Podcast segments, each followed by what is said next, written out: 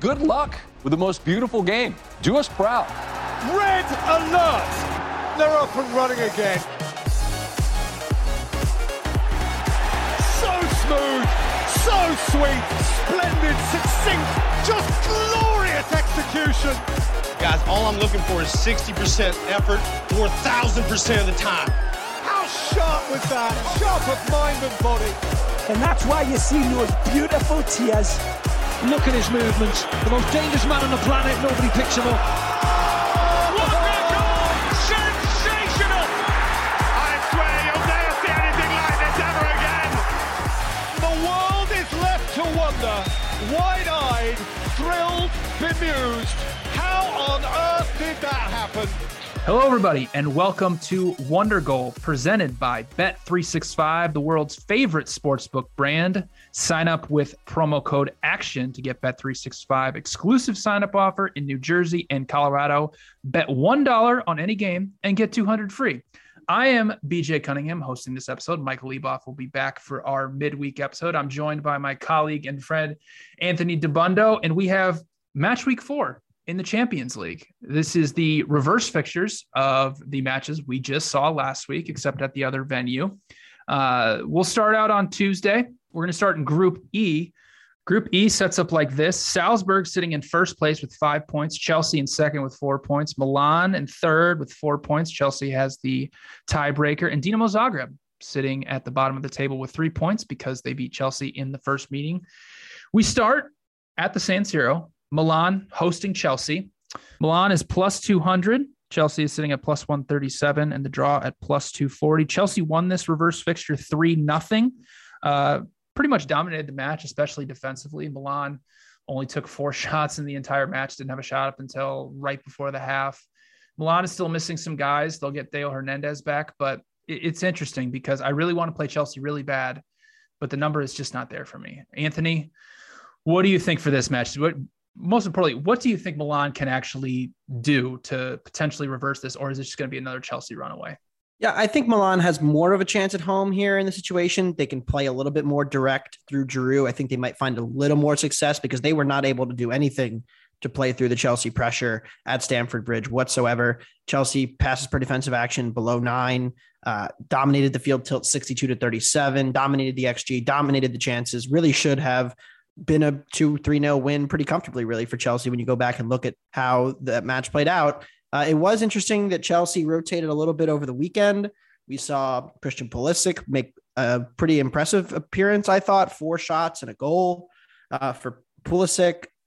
Uh, they benched Aubameyang; he came off the bench, but I, I think it was very, uh, pretty much a confirmation of my prior on Milan, what we saw last week, which was that Milan does not particularly play well when they're pressed high, when they are uh, forced to make quick decisions and uh, try to play through that pressure. They have not been successful at it. They, they benefit from Serie A not being a high press and possess type league.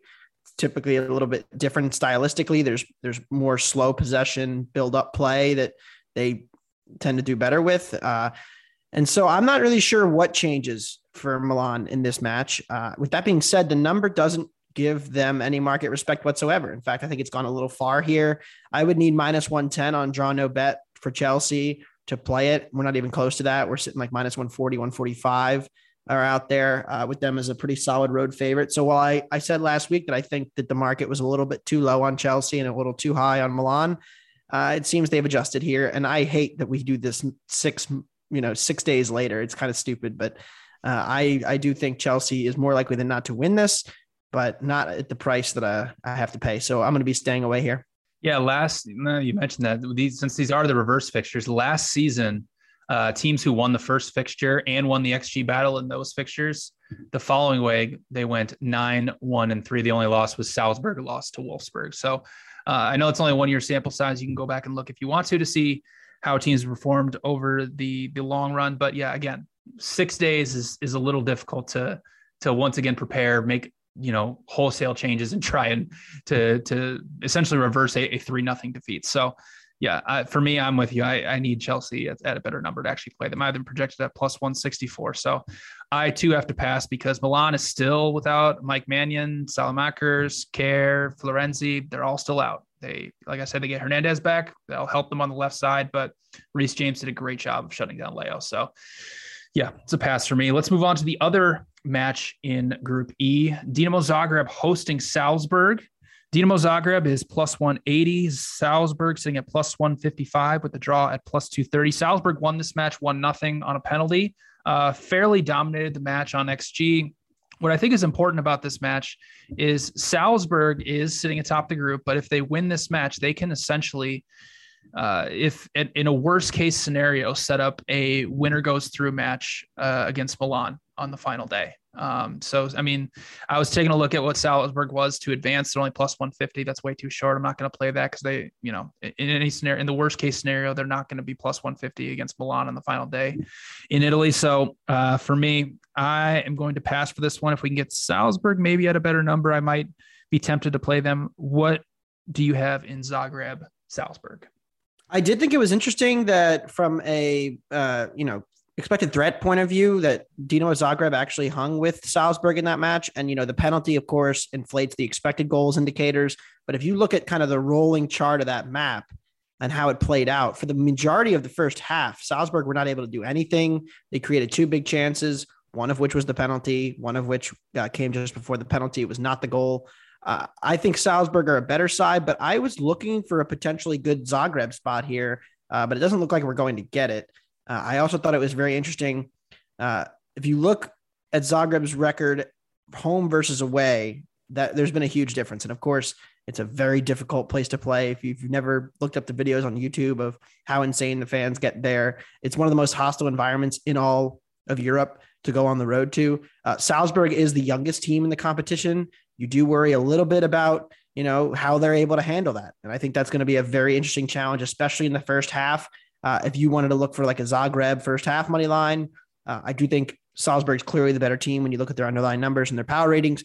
But uh, overall, here, nothing that I was able to come and land on. I thought that we'd get a better Zagreb number at home, but uh, after the loss, but we did not.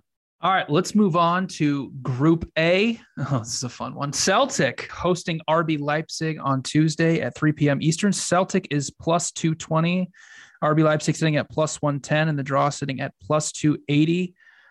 RB Leipzig won this match 3 1. Um, but I, ridiculous. You know, it was ridiculous. I, you know, final XG is not really going to give it justice. Um, I know where I'm going in this one, but Anthony, for I'll give first, let you give your thoughts from that stupid match.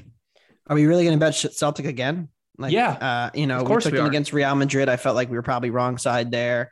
Uh, for, I think you had them. Uh, I think you had like them 60 against minutes. yeah, the right Real side. opened them up pretty good, and that, that's really the thing here, right? And and what we've seen Mm-hmm. now in two separate matches against superior, talented teams is that Celtic can play with them for an hour, but as the game becomes more stretched and more open, they have gotten absolutely destroyed in transition. And and that's not to say that they also didn't find success themselves. There were periods against Leipzig of significant sustained pressure where they looked like the better team. But again, the second goal, there were two VAR'd off goals for very close calls in that game. Like Leipzig, yes, the go ahead goal was because Joe Hart just passed the ball right to a Leipzig player. It was incredibly stupid and, and one of many goalie errors that has gone against me in the last two weeks, just throwing the ball to the other team. But we also shouldn't ignore just how open Celtic were at the back. And I think that's a major problem against this Leipzig team because Nkunku had a ton of space. So the Boschlei was able to get in. Uh, Werner played one pass that almost sent uh, Nkunku in, like it was just missed it. And I was, you know, on the edge of my seat thinking this is going to be a goal. I think I would only look toward the Celtic attack here more so as opposed to the defense because I think they have had major defensive flaws exposed by these transition elite attacking attacking teams. So I know the minute I stop betting Celtic is when they'll finally get a result in this group, like a positive result relative to the market. But you look back, they conceded a good number of big chances uh, in that match. Yeah, they did. And it was 20 deep completions for Leipzig to just 12. Uh, 2.11 xg but like i said there was two the one was clearly offside and he probably only scored because he was off but the second one was one of those classic like the guy in the offside position is blocking the goalie chances and you know that doesn't really that's more the defense getting bailed out so uh, I'm going to be staying away here as well. Another pass for me for now, but I don't hate a look on like a Celtic team total because I do think they can score with with Leipzig. Uh, we saw Leipzig's defense get opened up a bit at the weekend on Mainz. They have had major struggles away from home. You cannot talk about that. I mean, they got pasted at Frankfurt, they got pasted at Gladbach, conceded early against Mainz, and could have conceded again late. Um, so the Leipzig's had problems on their travels, but I don't trust this Celtic defense in transition. They look so bad. Yeah, I mean, there's definitely concerns here with Celtic defensively, but for me, I mean, this is purely a numbers play. I mean, I have Celtic projected as a slight favorite. I'm looking at 538. They only have Leipzig at 41%. Celtic, there's a couple positives. You know, obviously the two VAR'd off goals and the, the defensive transition problems are a concern, but they did force nine high turnovers. They were able to counter pretty well. The, the, the goal they set up was a, a beautiful counter attack right out of the half. You know, up until again, like you said, up until about the 60th minute, like the rolling XG chart, they were winning the match on XG. And then the dumb goalkeeping mistake by Joe Hart, and then Celtic basically didn't attempt a shot for the rest of the game, which was kind of concerning. But Celtic did have 16 passes into the penalty area against Leipzig, only were able to create 1.2 expected goals off it. That is kind of concerning. But this is an all in spot for Celtic. Like, this is it. They have to win this match to have any chance of going through. RB Leipzig is on a backup goalkeeper. Gulácsi tore his ACL in that match. They're still without Laimer. They're still without Olmo. Uh, so I think this is a good spot here for Celtic. I mean, it's it's it's now or never with these Scottish teams. So um, this is probably my last. I will be backing Celtic. the other Scottish team. yeah, unfortunately, yeah, yeah. So I, am taking Celtic plus half a goal at minus 135. I tried to look at Celtic first half. Their draw no bet is only even money. I can't play that. That's way too short. So I'm I'm going to take them for the full game. I'm going to hope that uh, they can convert some of these box entries, convert some of these counterattacks, and I mean, Celtic Park is an amazing atmosphere. A very, very, you mentioned Zagreb. I mean, Celtic is right up there with one of the most difficult places to play in all of Europe. I mean, Real Madrid even said it after their match that the crowd was just crazy. So I'm back on the Scottish team. Maybe this is a better money yep. line game than plus a half. Like I could make the argument for that, you know, because yeah, of the variance in this, right? Like if it's tied late, Celtic has they to have to win. Like, yeah, there's, right? there's really no. And that's scary really no for me because Leipzig could just come down and win it. Whereas if Celtic yeah. is up late, you know, you kind of like their chances if they're just, you know, defending for their lives with that crowd behind them. So, mm-hmm. yeah, I could be chalked into maybe like a money line shot, but I I definitely don't want the plus a half minus 135. I'm laying a lot of juice on a team I don't trust defensively uh, yeah. against a, a, a matchup that has not looked good for them. Yeah, I mean, I'm gonna lay the juice just because I I maybe I trust Joe Hart a little more than you. Maybe I'm just a little more keen to him. But anyway, let's move on in Group E for the sixth time in the last three years. Shakhtar versus Real Madrid. Shakhtar is plus 700, Real Madrid minus 275. The draw sitting at plus 425. Shakhtar got or lost 2 1 to Real Madrid. Uh, in the last leg, Real Madrid created 3.6 expected goals. Uh, the Shakhtar team continues to show that they are really just uh, they, they've lost a ton of guys and they're just really not what they were. Um, I'm passing on this one. Uh, I know you snaked your way out of a, a, couple Shakhtar bets in the last round of matches, uh, but yeah, that's. I mean, I'm not I'm not laying anything with Real Madrid right now, uh, especially on the road. So, do you have anything for Shakhtar Real Madrid for the sixth time? Yeah, the sixth and hopefully final time for a little while. We need to switch up these matchups and stop drawing these two teams into the same group. But yes, uh, I, if you remember last week's pod, uh, I said that I had no interest in the current number. I'm playing Shakhtar and I didn't want to buy high on them. Uh, then the market moved pretty heavily toward Real. It was two and a quarter, and I was like, mm, I got to play the under and and the Shakhtar bet here. Like Real's just inflated. It's not a great situational spot. Um, and I got lucky, and that uh, doesn't happen all the time. But let's be honest. Look, and this is kind of a, a more larger point about how these rolling XG things work and how we talk about teams regressing and whatnot. Like Real Madrid is due for so much finishing regression that they're going to have games like this. And you're, you kind of have to bake that into how you project out these teams. Real Madrid is not going to overrun their XG every single game. And you have to also think about the fact that Shakhtar put an impressive effort in defensively. They blocked a lot of shots. Yes, there were a bunch of chances, but a lot of them were blocked and there were a lot of bodies behind the ball almost all times. I was actually amazed with Shakhtar's willingness to play out from the back. Like they were trying to concede it sometimes, it felt like, because they were insistent on not going long.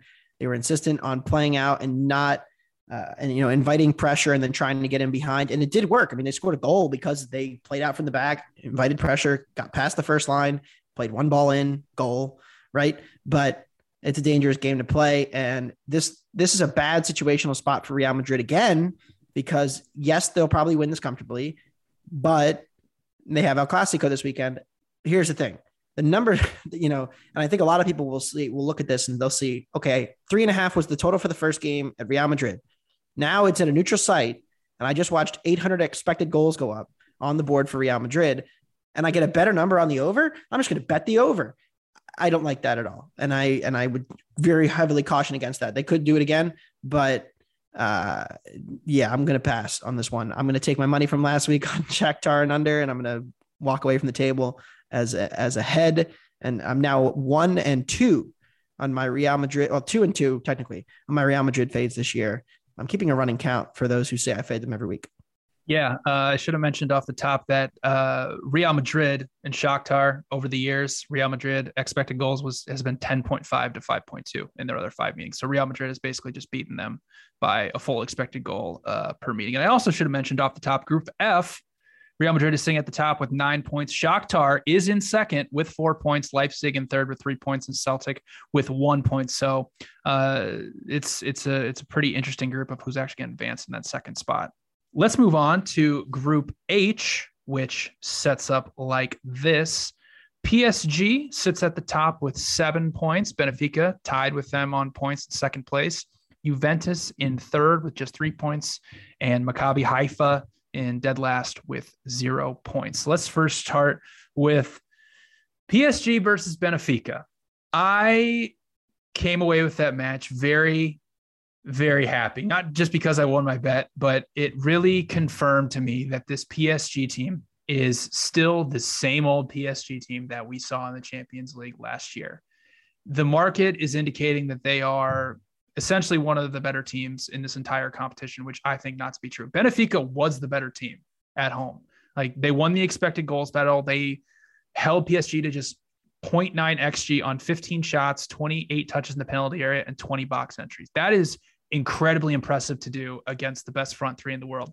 PSG was able to get into Benfica's box, but they just got nothing of quality. And PSG's first three matches, I, I said this in the last podcast, but the best front three in the world has only created 4.1 expected goals against Juventus, Maccabi Haifa, and Benfica. And their expected threat was 1.1 against Juventus, 1.3 against Haifa, and 1.7 against Benfica.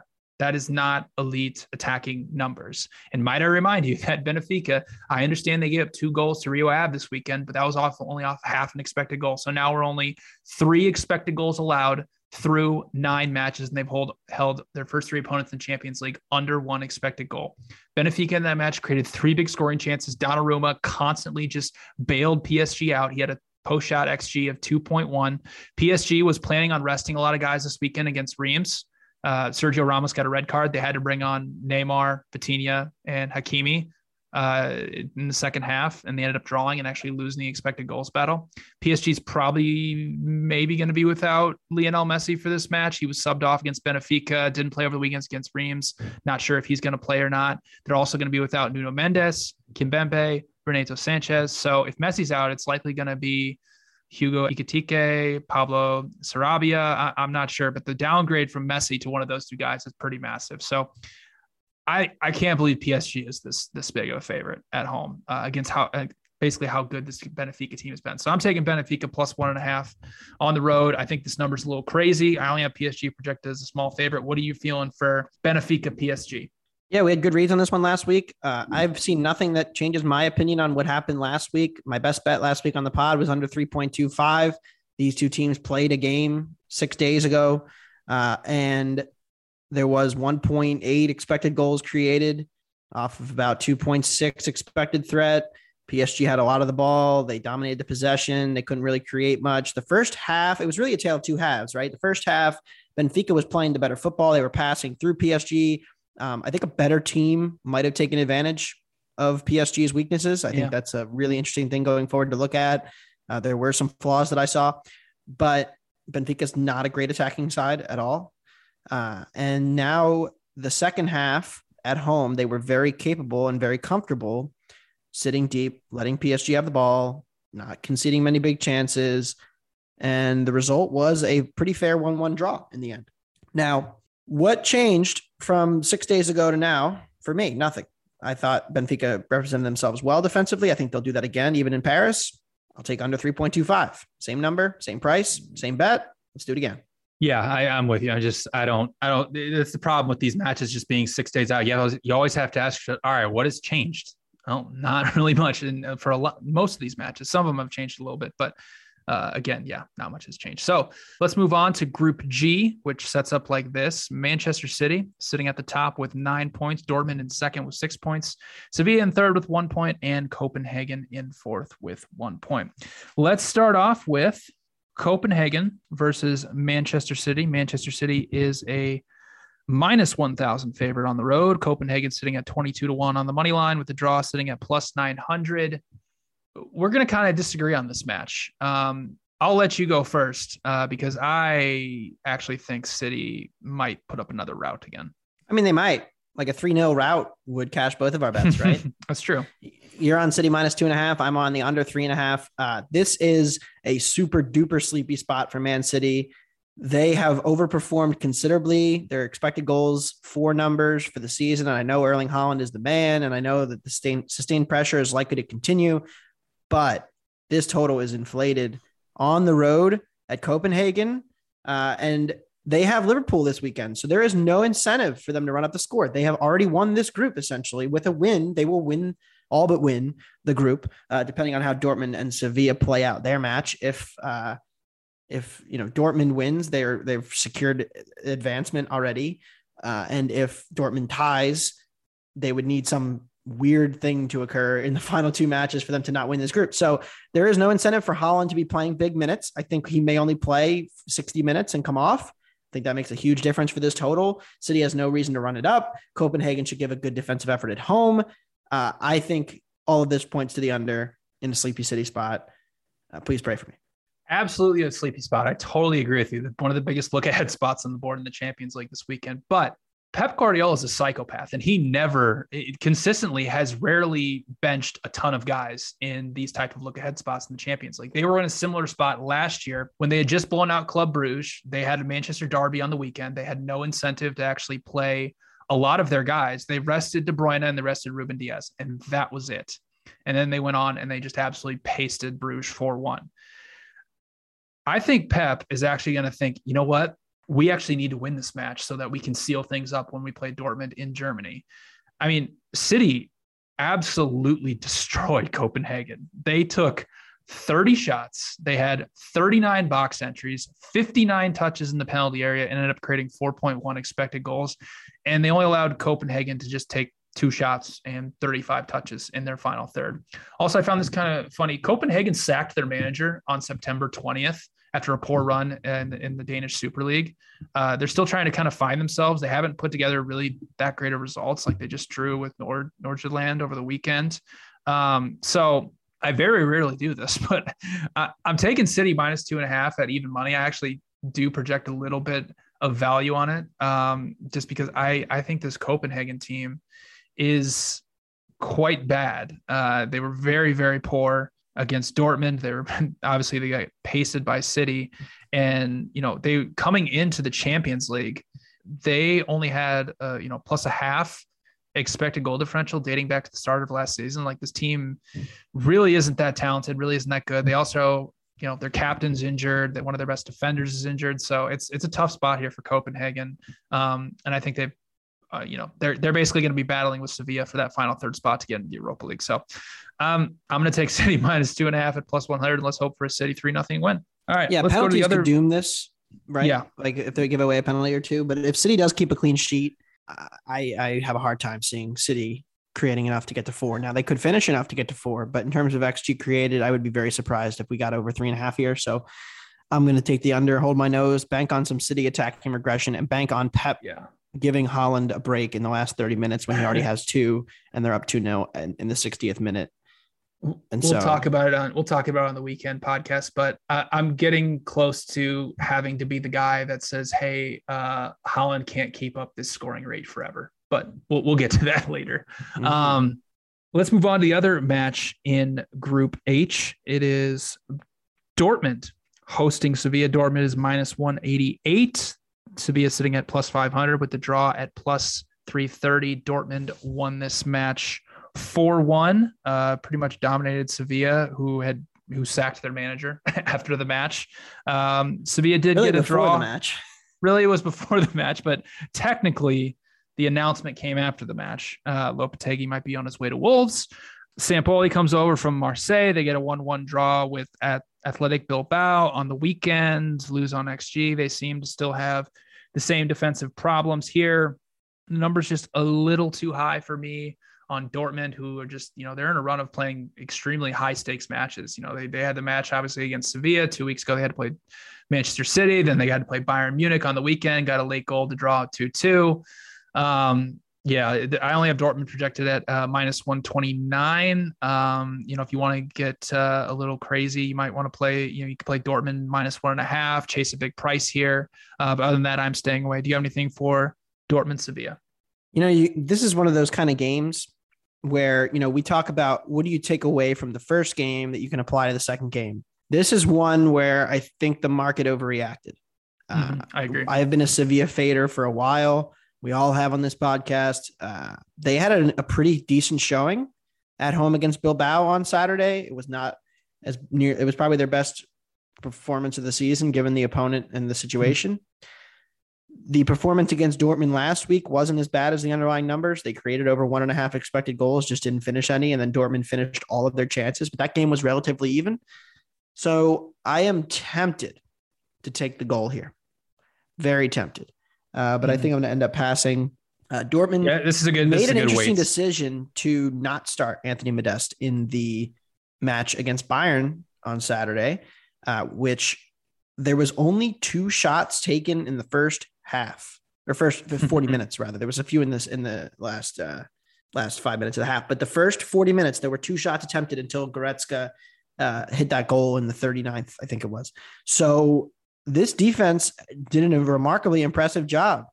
And that was at home where they have been excellent defensively this season. I do wonder if Sevilla will struggle to score. It's very hard to just send crosses in forever against Niklas Süle and Nico Schlotterbeck. I don't know if they will if they, if it will change, but they've been built so heavily around crossing uh, that I think it's going to be difficult for Sevilla to create chances here on the road. So I'm so close on Sevilla at plus one mm-hmm. as a good buy low. New manager coming in eventually. Caretaker for now. Lopetegui's gone. Uh, Dortmund inflated off of an overrated performance. Big letdown after they just got an incredible draw at home with Bayern. They haven't gotten a result against Bayern in a long time. So it's been a couple years. So I'm very close on Sevilla, but again, another pass. Uh, this card's about to get ugly for me because you know I've taken I'm betting against City, mm-hmm. PSG, and whatnot, but I am keeping the bet on Sevilla off of it for now. Yeah, well, to get uglier. Let's that that wraps up Tuesday's matches. Before we head to Wednesday, let's stop and remind our listeners that Wonder Goal is presented by Bet365, the world's favorite sportsbook brand. Sign up with promo code ACTION to get Bet365's exclusive sign up offer in New Jersey and Colorado. Bet $1 on any game, get 200 free. You may want to use that $1 bet on this game. We'll start off in Group C, which sets up like this. Bayern Munich is at the top of the table sitting with nine points. Inter in second with six, coming off that win against Barcelona. Barcelona is sitting in third and potentially looking at another trip to the Europa League. And Viktoria Plzeň has been outscored 12 to 1 and has zero points. Let's start off with Barca versus Inter Milan. Inter won that match, one nothing, kind of a it, it, was it was an interesting match. Uh, there wasn't a whole lot of action. Like XG was very, very low. There was some, there was a, a very critical VAR decision that went against Barcelona. Um, I thought Inter really bounced back from a really bad run of form to get uh, a good result there. Um, but I'll let you start us off here in Barcelona Inter. Look, I, you know, you guys bet Inter last week. I ended up passing, and, and that was a mistake. But like, what what changed in this matchup? Besides Barca needing to win, right? And Barca wins this, they'll probably advance. If they don't win this, they probably won't. So I get it. Like it's a must win situation, but the market is clearly inflated. On what earth are they a full goal better uh, than Inter Milan on a neutral? They're not. Uh, they're not. Right. And so Milan or Inter rather, I continue to be hesitant about them in the long run this season. But after what you saw in the last match, where they basically held Barca without a shot for about 30 minutes of that match. So between about 40 and 70, there was no Barca shot attempt, which was insane. Uh, the expected goals in that match, they defended extremely well. There's no reason that I think they couldn't repeat that defensive performance on the road, needing only a draw. I also think this is a decent underspot, but ultimately, this market is inflated on Barca off of a performance that does not deserve them to be inflated. And you can't even say it's a look ahead because it's so important for the club. But there is Real Madrid waiting on Saturday. I, I, I don't consider that in this situation because again, like I said, like they have to win this match, but they just haven't deserved that. And have they been unlucky at this point in the Champions League to have lost both matches against Bayern and Inter? Absolutely. But Inter still has good underlying metrics and good enough underlying metrics. And perhaps most importantly, started Onana instead of Handanovic. Mm-hmm. I think there might be a transitioning happening there. And I love Inter's defense a lot more now with Onana shot stopping versus the Handanovic regression, which looked like he was just kind of off of a cliff here.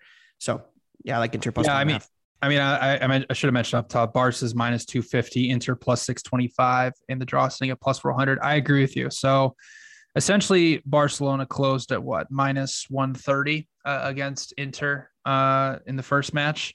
If you say that home field advantage is worth 50 cents in the Champions League, which is, you know, kind of a, a steep assumption. Essentially what you're saying is, okay, if we could if we flip this, then Barcelona getting essentially 100 points on the money line, they should be minus 230. Well, they're sitting at minus 250. So essentially the market says, okay, Barcelona should have won that match. Like they were way better, which I really don't think the case. I think Inter did a great job sitting back in their 5 3 2. What was interesting, what they did is essentially they tried to play out of the back a lot. Like they, the Skriniar and De are very good ball controlling center backs who can distribute the ball very well. Barcelona tried to press with their front three. Busquets came up and tried to cover the central midfielder, but the Skriniar and De just basically we were able to consistently play passes through to right to the dropping, you know, strikers and get the ball out wide and get it moving forward and really put a lot of pressure on Barcelona's back line. I mean, Barcelona did hold 70% possession and we're still held to just seven shots and 0.6 XG. And most importantly, Lewandowski only took one shot for the entire match. So I agree with you. I'm on Inter plus one and a half as well. Barcelona coming off a less than inspiring performance against Celta Vigo on Sunday, allowed 1.5 expected goals. So I am with you. This market is way too inflated on Barcelona. So I'm taking Inter plus one and a half as well. Let's go to the other match in that group. Um, it is it is Viktoria Plzeň hosting Bayern Munich. Bayern Munich is minus 800 on the money line. Victoria Plzeň is 18 to 1 with the draw sitting at 8 to 1. Um, I, I don't know. I, I, don't know. This, this, under again. This, yeah, I, I am splitting this one I up a little I bit. don't know. Uh, I'm still so mad that I took Barcelona to win nil in the first match, and that's going to be the only match that Plzeň actually scores a goal. But anyway, I'm passing. Yeah, I like the under in both halves. I took one and a half and three and a half. I'm splitting a unit on that. Look, Bayern didn't look good at all against Dortmund this nope. week. Bayern is very flat situationally here. This is a weird road match for them. They've already basically won the group. Like I said, uh, they'll catch the Inter. You know, they'll host Inter in the last match. Um, they just need to win this. The reality of the first game was that Bayern had some incredible finishes. It wasn't that they were completely overwhelming. Of course, they dominated the match, but if you look kind of at the expected goals, I have a hard time getting this one to four as well. Uh, I don't think Pilsen will score either. They have offered no attacking threat in the last two matches whatsoever. So I'm holding my nose here on just what I think is an inflated total. Yeah. Uh, one thing I did find interesting was Bayern is uh, only minus 110 to win nil, which I thought was pretty cheap. And then I looked and, you know, Plzeň, you know, say what you will, they did create a half an expected goal against Bayern. Um, and Bayern does have a, you know, may not look that, uh, you know, as, as a huge match on, you know, on the calendar, but they are hosting Freiburg, who's ahead of them in the table in the Bundesliga. So they have to take that one very seriously. Um, but yeah, uh, maybe take Bayern to win nil. Um, but then Bayern, I Bayern had its worst chance creation showing in the Bundesliga in more than four years. Saturday Boy. against Dortmund, mm. they created about 0.5 to 0.6 xG, depending on what model you look at. Uh, it was really bad. Yeah, and this attack yeah. still isn't right. I mean, they're not. Nope. They're not, not, There's no focal point, and it's been weird for them. Gnabry's not a natural striker. Mane's kind of not a natural striker. Like Musiala stepped up. Muller's injured, so like there there are question marks here with this team. Bayern as a general rule. Yeah, it's uh, it, will be interesting. I, mean, I don't know if we're going to learn much from this match, but yeah, the match against Freiburg this weekend is going to be kind of interesting. Let's move on to Group A, which sets up like this: Napoli sitting atop the group with nine points, Liverpool in second with six points, Ajax in third with three points, Rangers, zero points, zero goals, nine goals against. So let's start off with that Rangers versus Liverpool match, the Steven Gerrard Derby. I am passing. I'm done with Rangers. I'm not going to try and even play them. But you, you're going to try to buy Rangers against Liverpool. I am. Uh, you know, I think Liverpool's a little inflated. This is a brutal spot for Liverpool too. Like they need mm-hmm. the win, but again, like this defense has not traveled whatsoever. They took Trent off today against Arsenal. They had no options to pass the ball forward. They were completely unable to get through Arsenal once they took their best passer off the field. Salah is, I mean, where's Mo Salah right now? I mean, his numbers have dropped off in a big way. Uh, like there are, I, I'm I'm I'm more questioning if it's tactical or if he's aging. I think it's a little bit of both because if you watch Liverpool, he definitely is playing wider this year than he used to but he's also way down in XG per 90. And, and, like, is it because he's aging? I don't know because he peaked at XG per 90 uh, last season around 0.71. That's domestically. He's down to 0.46 coming into today. That's the FBref numbers. You can even look in the Champions League. He has not been particularly good either. You can go all competitions. Like there are legitimate regression indicators for for Mo thus far this season. Uh, he's at 0.6 uh, in the Champions League. He was 0.75 last year. So I think there's a legitimate regression there. You go back to this game, Rangers didn't create much, but they did create in a big flurry at the end of the match that got them to about a half of an expected goal. But Liverpool got a penalty and still only finished with two expected goals at home. So now I'm going to catch a goal and a half at Rangers in what is an all in spot, like you mentioned. This is one where I think I have an overvalued team who has shown me more in this uh, in the last two matches at least than uh, than Celtic has. So I'm going to take one last shot on Rangers at plus one and a half. Let's move on to the other Group A match, which is Napoli versus Ajax. Uh, Napoli is sitting at minus 167, Ajax at four to one. The draw sitting at plus 350. Uh, Napoli routed Ajax in this match. It was six to one. Uh, actually, would su- yeah, actually would suggest that maybe it was a little closer, but it was an absolute rout. I mean, Ajax showed no sense of defending at all. Napoli was able to do whatever they want. Napoli ended up taking what 26 shots. They ended up just having over 20 box entries. It was just an absolute throttling. And I'll be honest with you, and I think you're going to agree with me here. Napoli's inflated. I really think they're they're inflated on uh, here, but I, I I don't think I can play Ajax plus one after what I just saw. Tadic got a red card, so he's not going to be playing that obviously hurts Ajax a little bit. Um, yeah, other than the Rangers match, Ajax has just shown they basically shown that they are who we thought they were coming into this competition. And the fact that they lost too many guys, they lost their manager, and to recreate what they were last year, uh, they're just not able to do it. So I'm going to pass. I really just want to, you know, ignore my projections and just take Napoli minus one and watch them win three nothing in Italy because they have looked too easy. Like yeah, it's too that's, easy, that's right? it is. yeah. Uh, look, it's like, too easy. It's like betting Premier League passing. overs. I'm passing. When, yeah. when when big six teams in the Prem play, just bet the over. You win every single time. That's been the case for the last year and a half. Uh, but yeah, I mean, I agree. Everything you said. Uh, Napoli is the greatest team in the world. Nobody will ever mm-hmm. beat them ever again. Nobody will even get a point off of them. You'll be lucky to hold them to two goals. You know, that's how good they are now. And like, I legitimately love Napoli. I mean, they, yeah. they took advantage of of some teams who needed to clear out some deadwood. They got Ndombele in. Zambo Anguissa is a great signing from Fulham a couple years ago. Uh, Osimhen's taking the leap. Kvaratskhelia is really fun. Like they, this team is awesome. Mm-hmm. They're so much fun to watch. Why not bet on them? Lay the goal. Plus 210 last week at Ajax. Easy money. They concede in Mhm. the first minute, add more live. Like, you know, uh, but no, I like I love Napoli. The time will come to fade them. This Ajax team, the body language is off, the vibes are off. There's major doubting of the current manager going on behind the scenes. The players don't look like they like him. There's no buy-in whatsoever. And we've now seen it. Like, yeah, they whooped Rangers, but now that they've gotten embarrassed in consecutive matches, no thanks. Yeah, I'm going to end up passing on this one and just watch Napoli win four nothing. All right, let's move on to Group D, which sets up like this: Sporting Lisbon sitting atop the group with six points. Your beloved Tottenham Hotspur in second with four points. Frankfurt to me.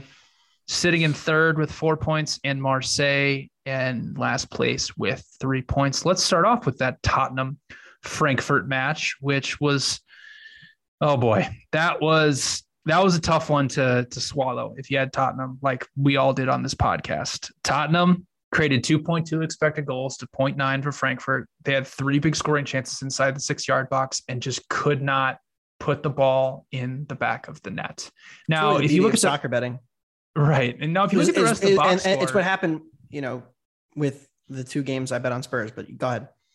Yeah, I was gonna say, if you look at the box score, I mean, Tottenham only had 23 touches in the penalty area. Like they didn't have a like a high number of box entries. Like it wasn't like a, oh my gosh, Tottenham just dominated possession. Like they were just were, you know flurry after flurry into Frankfurt's box. No, they sat back what they did and they counterattacked them very well and very effectively. And they got their chances and they just couldn't put it away.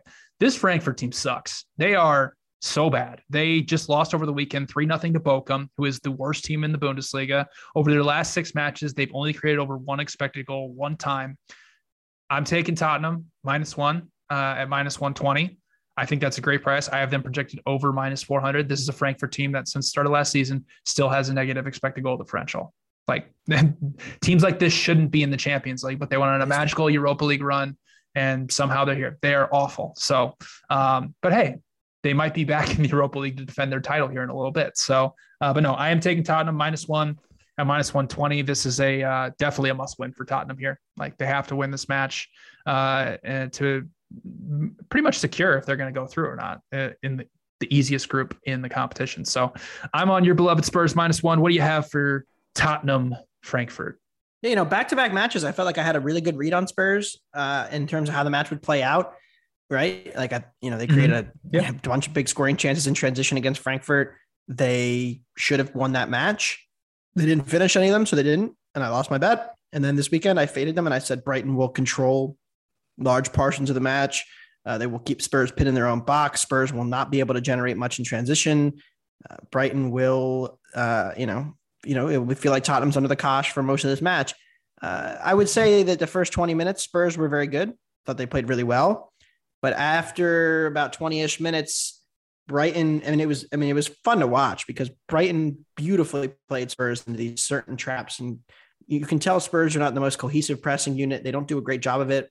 And so they would get caught out and then one ball to the wing, Brighton were in, they would progress the ball up the pitch. And then once they were there, Spurs really struggled to get out. Uh, and I thought that was really the defining moment of the match. Both teams had their chances. It was a pretty even game. Brighton closed minus 120.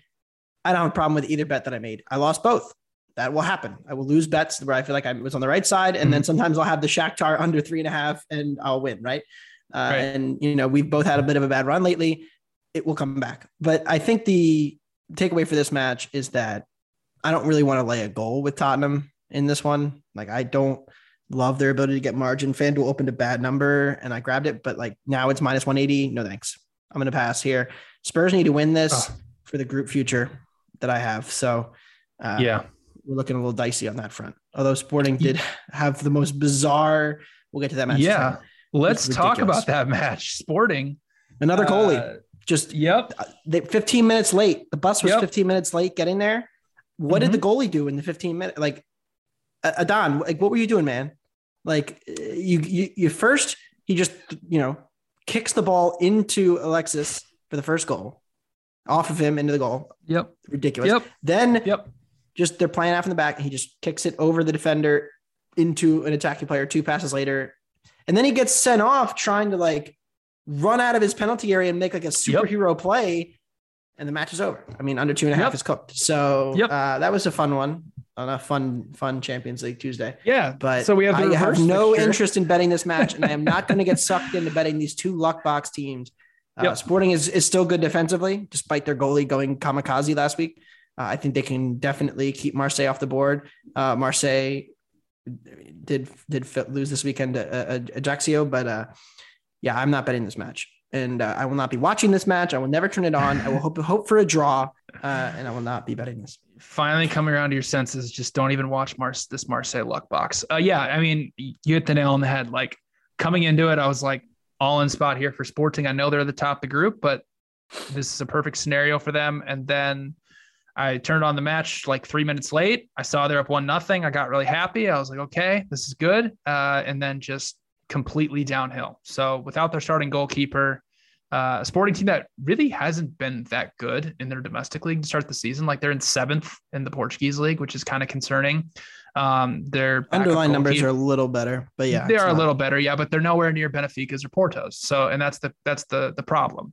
Um, so yeah, I am passing on this match, and the market is kind of caught up. I mean, you know, we had essentially Marseille was was plus one twenty five uh, at home, Sporting's plus one twenty. So they're basically just telling you like, hey, we don't think Marseille is actually that good. and so, uh, yeah, I will be passing because I only have Sporting at plus 111. So uh, let's move on to Group B, which sets up like this Club Bruges is at the top with nine points. They have scored seven goals and they have not conceded one. Porto is in second place with three points. Leverkusen is in third place with three points, and Atletico Madrid is in fourth place with three points. Let's start off on Wednesday in the Leverkusen Porto match. I was very encouraged by what Porto was able to do uh, against Leverkusen. Obviously, if you look at the final XG for that match, yes, Leverkusen did win on XG 1.3 to 1.1, but there was a Schick missed penalty in there. There was a couple, you know, things that got VAR'd off as well. Uh, Porto did a great game. yeah, all time VAR game. I mean, Porto did a very, very good job counterattacking. They really took control of the match in the second half. Um, you know, there was, you know, Frimpong got a red card late, so he won't be playing in this match. Porto, you know, ended up with 29 touches inside of Leverkusen's penalty area. They had around, you know, 12 box entries as well. Like it was, it was a very good performance, and I thought they countered uh, a wide open Leverkusen team as well. Um, now, this is one of those matches, Anthony, that you say, okay, well, what's changed from now from six days ago? Well, Leverkusen's got a new manager. It's Xabi Alonso, who managed them to a 4 0 win over the weekend. Kind of a By the way, that's a- the new manager bounce personified right there. Yeah, it, kind of an out of nowhere hire, I think, because he's been managing Real Sociedad's B team for a while. Um, hasn't really been like up in one of the up, upcoming leagues or anything like that. Yeah, just a kind of out of nowhere hire. I don't really know what to expe- expect with him, but in terms of this match, you know, uh, Leverkusen is plus 115 on the money line, Porto plus 225 with the draw sitting at plus 260. Um, this is essentially the exact same line, uh, just reversed uh, for home field advantage. So you have to ask yourself, okay, were these two teams incredibly even and nothing's really has changed? I thought Porto was a little bit better. And I came into that match again in the Porto Leverkusen match with a ton of value on Porto, thinking they were the better team. And for after that match, I still think they're the better team. So I am going to take Porto plus half a goal at minus 135. Do you have anything for Leverkusen Porto? Not really. You know, I ended up passing last week. I felt like I, you know, even though Porto won 2 0, I felt like passing was the right decision. You know, when I went back through the match and the box score, uh, it was just a weird game. You know, Porto gets a goal VAR'd off and then they give a penalty to Leverkusen at the other end because, and that's why the goal was VAR'd off. It wasn't offside, no foul, clean goal. But actually, you committed a penalty a minute ago at the other end. So we're going to give the penalty to Leverkusen. then they missed the pen. It was just a crazy back and forth game. I think these two teams are pretty even. Thought that last week. Still think that. Uh, if you put a gun to my head and made me bet it, I'd take the under. Uh, but you know, I think this is a kind of a better time for I want to talk about new manager bounces and how no Xabi Alonso coming into Leverkusen did not automatically make that like nothing he did on the training ground for the last day, the one day he practiced with them, made them a better soccer team. They were just a team who was in 17th, who had a home match against a really bad Schalke team and rolled them. But they were just, you know, a team who had underperformed the underlying numbers early in the season. We've talked about Leverkusen. I don't know what to do with them. They come into the season overrated. now they're underrated. Like I'm, I'm not, I'm not going either way on this team. I think they're, um, their underlying numbers show they've not quite at the level they were last year. I wonder if that will change when Wirtz comes back. Obviously, he's not playing this match, but overall, I am staying away. Let's get to the, in my opinion, the premier match of the entire Champions League Tuesday and Wednesday. Atletico Madrid hosting first place Club Bruges. Atletico is minus 250 on the money line, Bruges 7 to 1. The draw staying at plus 375. This is a 12:45 p.m. Eastern time match, so it's the premier match along with Napoli and Ajax. The most all-in spot of all-in spots of all time. A lot of alls there. Bruges, like I mentioned, has scored seven goals. They have conceded none. They have created 4.8 expected goals, and they've allowed 4.2 expected goals.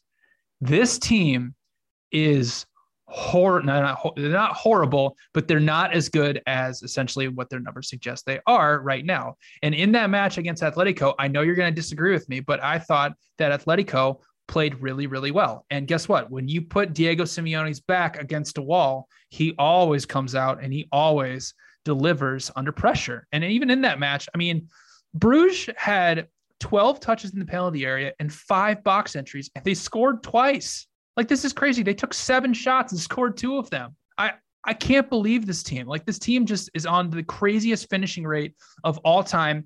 Any little mistake that their opponent makes, they just automatically capitalize it on score and score. It's crazy. I cannot believe they keep doing this. So um, I'm taking Diego Simeone minus one and a half at plus 130.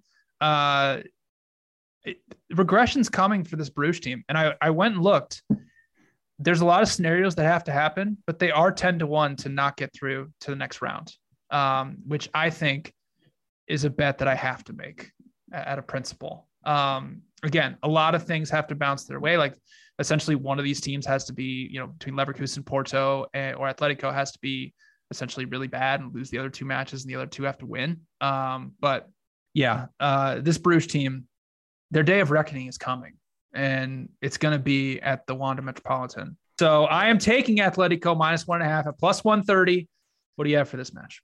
Uh, look, you guys almost talked me into betting Atleti uh, last week, and I You ended have. up staying. I stayed away They late. should have 'cause I did, so, I did some more digging into this Bruges team. They're, they're, they have they been fortunate? Of course. Like they should not have won all three matches in the Champions League this year. They're not uh, on that level, of course.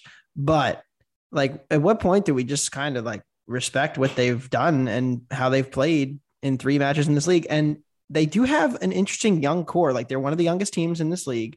Uh, they in this tournament, they have look. I mean, they look like they're very cohesive out of possession, which we know is extremely important in the Champions League. They're very comfortable playing without the ball. They like Atleti didn't really create much in that match. They had Leverkusen, 2.1, they had 2.1 They- they- expected they- goals. well, a lot of that, half of that was the penalty. You know, a third of that was the penalty. Yeah. So Leverkusen again, like we're going to let you have the ball, but we're going to defend our box really well. It Was very effective. Uh, they've now done it three times. Uh, and I know it's probably a good sell spot, but the number's not good enough for me. So I'm passing. And look, Atleti again, home match against Girona this weekend.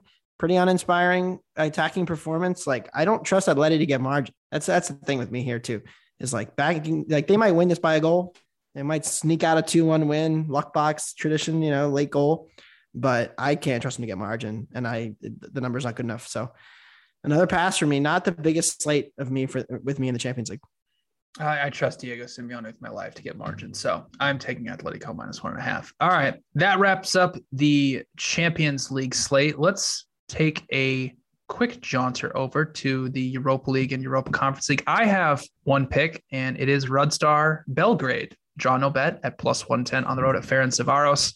You know, last week was a good sell high spot on Ferencvaros. They had won their first two matches. They had been quite fortunate. Uh, they essentially, in their match, their first match of the group stage against uh, they scored three goals on their first four shots. And then when they went on and played Monaco, they got completely dominated. And then they scored off a deflection goal to win one nothing. Uh, Belgrade just completely dominated them in the last match. 2.2 unexpected goals to 0.6 uh, there there was a penalty in the in there but uh Ferencvaros was just completely outmatched. And this is also I love one of the reasons I love betting on Red Star Belgrade is one of my theories essentially in the Europa League and the Champions League is you have to be able to put up good expected goals numbers in your domestic league if you're one of these teams outside of the big five. Because if you can't do it in your own domestic league, what makes you think you're going to come into the Europa League or the Champions League and beat some of the other teams that are even outside of the big five? Red Star Belgrade consistently over the last two years has a plus 1.5 XG differential per 90, and they average around two and a half expected goals per 90 in the Serbian league. So I they're a team I really love buying in the Europa League, so I'm going to buy them here again because they're also in an all-in spot. They're still in last place in their group. They need to win this match, so no bet plus 110 for Red Star Belgrade against Ferencvaros. Do you have anything in the Europa League? I really wanted to play Bodo Glimt, and I still might. Uh, they are. I think we got to play Roma, against, right? I think they're at home against Arsenal, but yeah, I'm playing Roma. That was my best Yeah. bet. Um, I I laid off Roma last week. I thought about betting them for a long time at home against Real Betis. Uh, Betis has been in a weird run of red cards lately. They they did win last week, but again, red card in, in- involved. They had a red card in their loss to Celta Vigo. Then they had a red card in their game today in, in La Liga. So it's been weird, and you can't really trust the data. But what we do know about these two teams is that one is a major positive regression candidate, one is a major negative regression candidate. Uh, Roma is on the road here. I almost like Mourinho more here in, in a road spot as a dog when I don't need him to get margin and I don't worry about his defense leaking away a goal when he needs to salt away a win, when he's trying to salt away a win. I almost prefer that to Mourinho at home trying to get margin uh, and, and having the impetus to come out and play a little bit more. So, yeah, I like Rome at home or on the road rather. Uh, Draw no bet plus 105. I took this morning. All right. And let's wrap things up with our best bets for the Champions League. Anthony, I'll start with you. What is your best bet for this Champions League slate? Yeah, I'm going back to the well on the PSG Benfica under 3.25 goals at minus 108. These two teams played six days prior to when they're going to play on Tuesday. There was less than 1.8 expected goals, less than 2.3 expected threat. Benfica did an excellent job defending the penalty area. Messi is questionable for this match after going off with an injury. Benfica also showed an ability to play through a little bit and, and even cause some problems for PSG. I actually think that's a good thing because the more time they're spending poking and prodding and trying to pick out a pass and get through PSG, the less time they're spending guarding their own box with their lives. This is just a classic spot where a draw again suits both teams. So if it's 1 1 late, PSG and Benfica, there is not really a huge incentive to go run up the score for either team.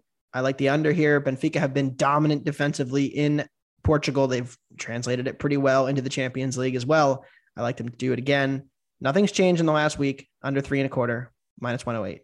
I am taking Diego Simeone and Atletico Madrid minus one and a half at plus 130 at home against Club Bruges. This is a perfect sell high spot for a Club Bruges team that is on an insane finishing rate right now. They have scored six goals from inside the box off of 11 shots. That is not sustainable and it will not keep up. They have scored seven goals in the Champions League. They have not conceded, but they only have created 4.8 expected goals and they have allowed 4.2 expected goals. So this team is due to regress. They're very young. They got two teenagers in their back line. The last match against Atletico, they only had 12 touches in the penalty area, only five box entries. So they didn't really create much other than a few big scoring chances. This is an all in spot here for Atletico, who really, really needs to win this match if they want any shot of getting through. So give me Diego Simeone with his back against the wall and Atletico minus one and a half at plus 130. All right, that'll do it for this episode of Wondergoal. Thank you to Anthony. Michael will be back in the host chair on Thursday morning for our weekend preview for while we go through the Premier League and the rest of the four leagues. Thank you to all for listening. Make sure to follow Wondergoal in the Action Network app for all of our best bets and underdogs across the Champions League and the rest of Europe. For Anthony Dabbundo, I'm BJ Cunningham. Good luck on your Champions League bets this week.